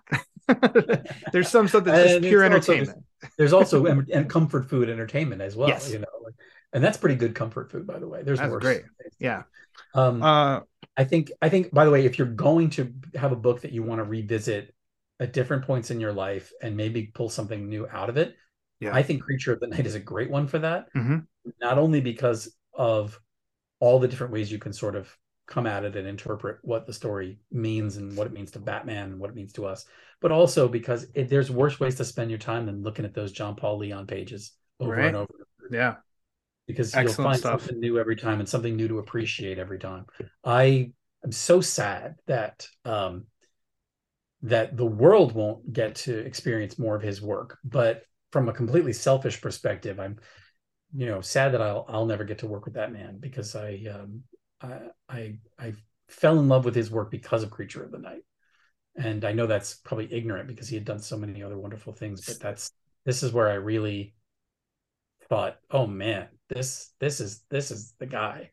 Um, and now I'm just chasing that. I'm when I'm talking about and talking to artists, I'm looking for who's that, who's going to be that next John Paul. You know, it's that's yeah. a, that's who I want to throw my my lot in with. I'm glad you said it uh, because I'm like I will always flat out come right out of like um, this is my from what I'm aware of. I know what now in, in looking him up more, like this was my exposure to him. To where then it, it it is fun, but then there's also a little bit of like, oh my gosh, how much work I've come across from his, and I just didn't link it. Yeah. Now I will. When I go back, I'm like, hey, that's John Paul Leon. That's John Paul Leon. And I'm like, how did I not? It took till this story, and now he, I'm aware. Is it is it a mystery, though? Because I don't think we're alone, right, in that respect. Yeah. I think there's probably a lot of people like us who are fans, but um, still manage. There's people who sort of slip through the cracks for us or don't quite mm-hmm. don't follow the way we should. But when you think about the incredible gift that is this book, Creature of the Night, from a man who was fighting for his life, you know, yeah. when he was turning out these pa- these incredible, you know, life-affirming pages, uh, yeah. a story of great tragedy, but, you know, still somehow finding hope in it. Um, it, it, there's a there are layers upon layers uh, that that one can take from this experience, and the gratitude for the gift that he left us before he left this world. Uh, that's that's the one I'm I think yeah. I'm going to focus on the most. Yeah, um, echo everything that you said. This book uh, is yeah, it's gonna it. I mean, it already has. But we'll get media to continue to seek out his work prior to this. Um, I have a couple couple quick questions for you, and we can we can wrap it up. And it's funny to say that, like, we can wrap it up, because I know I'm going to feel like when we're done here, there's a lot more we could have talked about, and yet we're sitting at an hour and a half right now. It always is. I just, I'll blab on about something for a while and lose all our time. Uh, I didn't know if you remembered the questions from last time. Um, so I'm just gonna hit you with it though. Oh yeah. What is your favorite part of Creature of the Night? Um, John Paul Leon. Every single image drawn by John Paul Leon. Favorite part of Creature of the Night. Okay. Yeah. All right. There you go. Um, sorry, Kurt Busiek. I mean, you know, I, you know, I hope you, I hope you forgive me for that. He he wrote in there many times of John Paul Leon. Like helped him made the story better. So that's the one thing he won't come at you for, Tim, is that comment right there. Like, yeah, he's good. By the way, can I just, just a quick aside, because this is what I do. I'll go on for yes. twenty minutes talking about a thing, but this reminds me, because I was talking about how, what great, how great would it be to adapt this on screen, right? That's an upcoming question. Yeah. Oh, should I wait for it? Yes. Okay. Uh, my favorite part, surprisingly, Batman meeting Gordon, the comic book version. And then that's the metaphor of what then happens the following page for real, of Bruce feels betrayed by Gordon. The comic version is Gordon turn around, haha, it's really the Joker. Gotcha. And then that's how right. Bruce feels the next page on that Gordon. I just thought that that was brilliant. I love, like, I forget the actual term of Uh, what it's called in printing. It is the old style where the printing is like in dots, and that's yeah, every yeah. time it's the comic book page. And here, every time they do that, it is such a great artistic touch. Like, I love that kind of stuff. Um, Cyan, a, magenta, and yellow. I love, yeah, I just I love that part. And then this is, oh my god, what was your favorite panel? uh, well, it's the, the whole book. Yeah, no, but it is hard to, I talked about it earlier. It's hard to say panel. It's specifically that page. It's the the first page in Boston in issue two, when this you for the you know you have that first Silver Age splash, and then you turn that page, and the way that the colors him on the bench the Silver Age splash seep through into Bruce Wainwright's world. There it is. The whole page. That, that to me is my I think my favorite page in the whole book. And so nice. I'm sorry I'm cheating. I'm not saying panel, but nah, I've done it. Uh, pretty pretty loose rules here. Uh, I mean, it's tough for me. I wrote down, I kind of, I wrote down two. Yeah. Uh, but I mean, I'll go. We'll just say runner up. This is at the end of book one with Thomas, with old Thomas oh, on the roof. Isn't that amazing? That's great, because even take that out of no context, you see that image. And it could really, somebody can interpret that like, no, that's Bruce Wayne and Batman. Well, like, I mean, not even just Creature of the Night, any like period, the character himself. We haven't himself. even talked about the horror, you know, the horror movie that's in the middle mm-hmm. of this as well. yeah, with the Batman character. I mean, it's he, he's horrific and terrifying in a way that you expect Batman would be and should be. Yeah. And uh, it's it, it, you have license to really blow it out and make him t- really terrifying because of what he is in this. It's really cool. Uh, uh, but I, I think I'm going to choose just a couple pages before that, and it's Bruce at the bat exhibit in the zoo. Oh. Because that's another one of, to me, just impairing Bruce and bats. You can see that image anywhere, and you can you make the connections of, like, there's some, you can create a story around it. No context, that, no words, just an image. That was um, one of the things, that was the thing that Kurt talks about in the compli- compiled edition, where he, he said he wasn't really sure where to end yeah. the story. And, and John Paul said, well, why not back at the bat exhibit at the zoo? Like, let's go back to where it started. Mm-hmm. And it's one of those, I love things like that, because it's one of those things that when you look at it now, it's like, oh, of course, well, duh, yeah. that's what you should do. But I love that it, it, it he needed that other perspective of someone mm-hmm. who was intimately familiar with what he was trying to do and what the story was supposed to be, to remind him that this is where you want to end up. Yeah. Oh, wonderful. Okay. Now, Tim, would you like to see this adapted in animation? You're kind of an animation king right now. You have a lot of familiarity with animation and writing for uh, animation. So give me, give me your best answer. Here, here are my thoughts on this. I think I love this story, and I lo- I would love to see this story adapted in any medium. Mm-hmm. Um, here's where it gets tricky, because the one of the things I am that I think is so integral and important to this story is is the work of John Paul Leon, as I've said mm-hmm. a million times. And it's much like what happened when we adapted The Long Halloween, where drink, there's a book, drink, drink, drink. There's a book that is, you know, synonymous with the name Tim Sale and his mm-hmm. style and his work and all the work he put into that, those beautiful pages, those uh, iconic pages. So then, and a lot of people were afraid to make that movie. Mm-hmm. And Butch Lukic said, well, we can do it. And the first thought was, let's see if we can, you know, bring Tim in and figure out how to adapt his style. But very quickly, he figured out that there would, we would never be able to animate Tim Sale's style and do it justice. Not only would it be wildly cost prohibitive and expensive, the, the way to get it right, right? But even what we would call getting it right would have been, would have paled in comparison and would have made you wish you were looking at his work in the book. And so Butch wisely then said, well, then we're just not going to even do that. Mm-hmm. We're going to homage where we can. We're going to keep this thing noirish and dark shadows and, you know, some of the spirit of what Tim Sale brought in there, but we're not going to try to replicate Tim Sale in three D or in not three D, but in two D animation. And I think that was the smartest move. I think it was a really good move. Some people complained about it, but I think those people don't, they didn't understand because they didn't get the Tim Sale version of it. Those same people would have been, they would have been so angry. All they would have been doing would have been tearing us down and tweeting at us for ruining Tim Sale, mm-hmm. his work, by trying to adapt it into animation because it just didn't look the same. Yeah.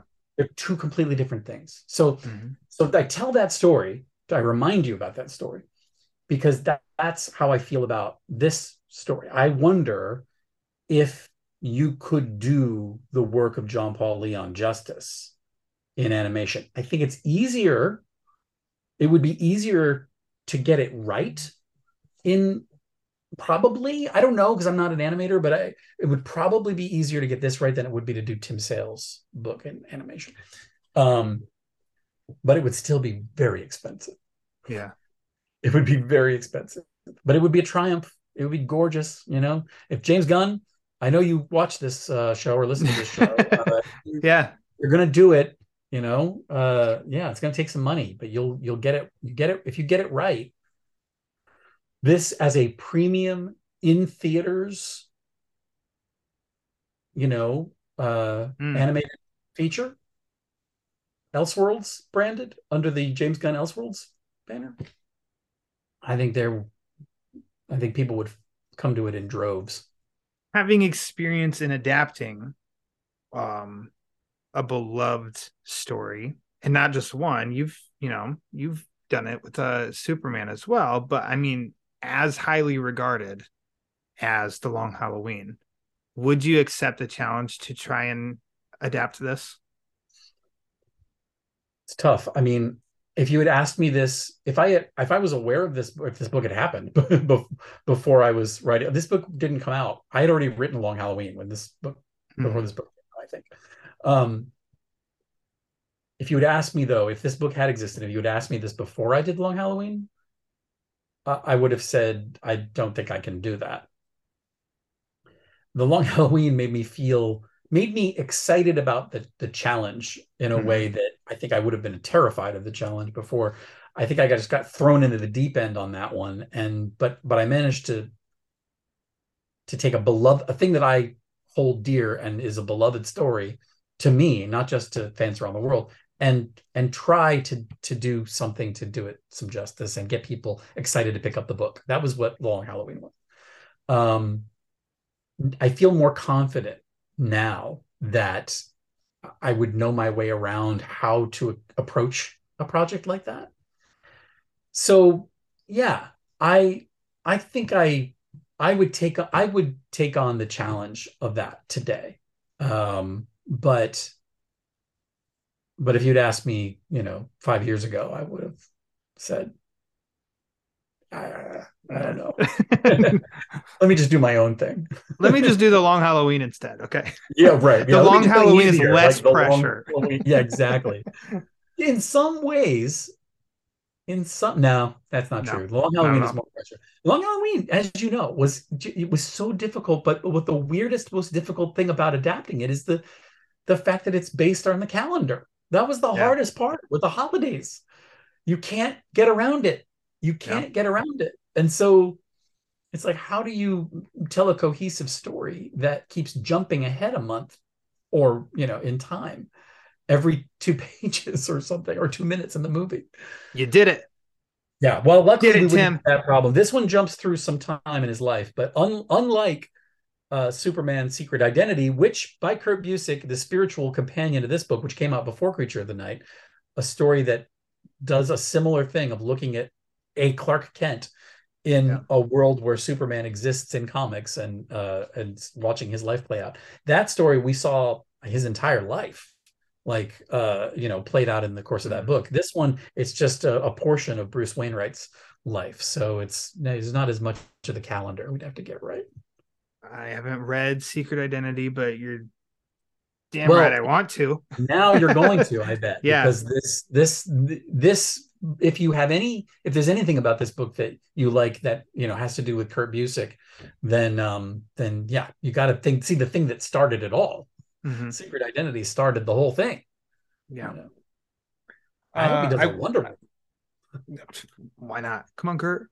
So cool. We're on a good first name basis now. Come on, Kurt. Uh, I, I mean, want to give you. Imagine being a, a little girl reading that book. That'd be amazing. Give you the floor for if there's anything, you know, final thoughts on this book that maybe you haven't said yet, or maybe if you already have. I just always like to give a give you opportunity for final thoughts. As yeah, I mean, look, I, I'll take I will take the opportunity, but I will repeat myself, and it is okay. to say this: this is a I think this book is essential reading if you love Batman mm-hmm. and if you love Batman comics. Um, I think it is not.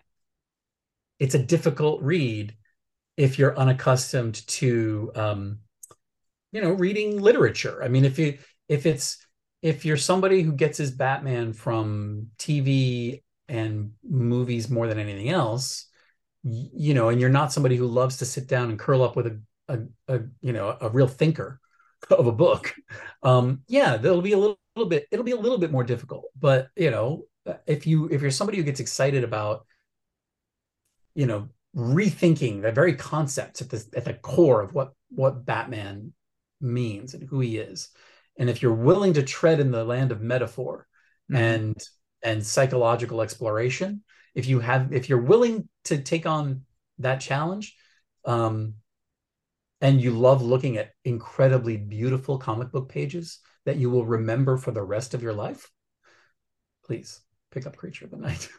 They're not paying me. Nobody's paying me to say this. This is not your Hoopla. Okay, you get nothing from this.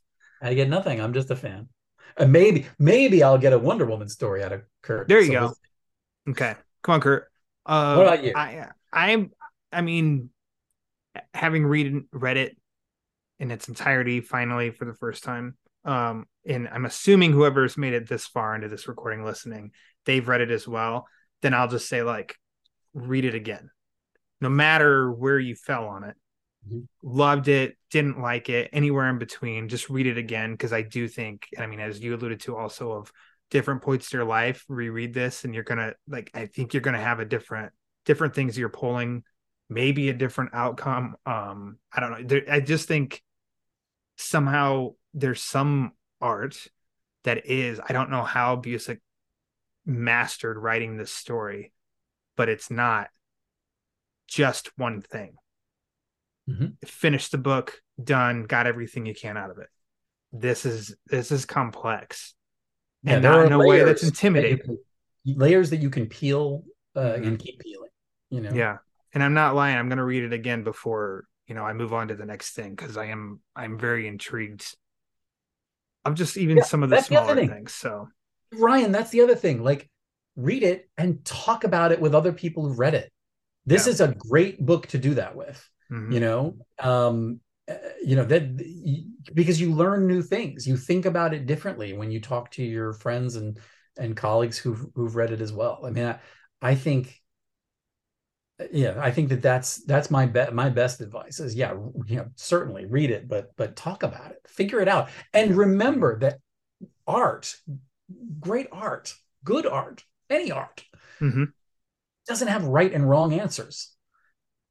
There is what it means to you and what you get out of it and what somebody else gets out of it and what it means to them. And sometimes the glorious thing that happens is that you share a point of view with somebody and you can really bond over that. But it doesn't mean one thing is right and one thing is not. I mm-hmm. I think, you know, I bet, I, I don't know Kurt Busiek, but I I know a lot of people in this business and who, who would say, I I get out of it what I get out of it as the person who created it. This is what I think, but that doesn't mean that that's all the only answer there is. When you read, when you experience art, when you read a book like this, you become the storyteller. You become part of the process. And it is, you know, it's the kind of thing George Surratt, the, you know, understood, which is when he when he dealt when he worked in pointillism, the idea of, of if I put different colored dots, which is like cyan, magenta, and yellow on the old comic book pages, right? When you look at it, when your eye from a certain distance forms those things together and creates a whole new color mm-hmm. out of those different colors, and you are an active participant in the creation of the work. That's what great art is and does. And I think that's what we should all be open to. And I think happily this book gives you an opportunity to to take part in the in the story in, in a in a glorious way.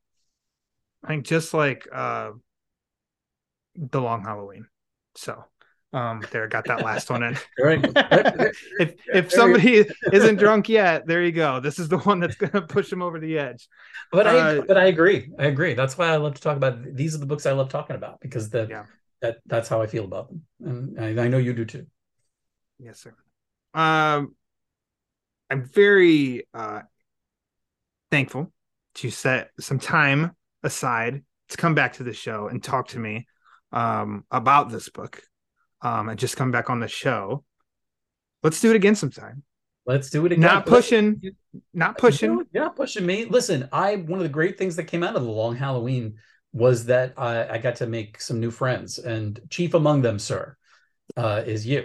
And uh, I love talking about this stuff with you. And uh, we'll we'll be doing it for a long time, I hope. Sounds good to me. Uh, if uh, for some meantime, reason, though, yes, I, I know meantime. This is a Batman related uh you know show, but uh you know I, I I I we just announced I do have a a short story coming out in uh in a compilation in June called D C Pride Through the Years, and uh, I'm writing a, an Alan Scott Green Lantern story with uh, a terrific artist named Kian Tormey.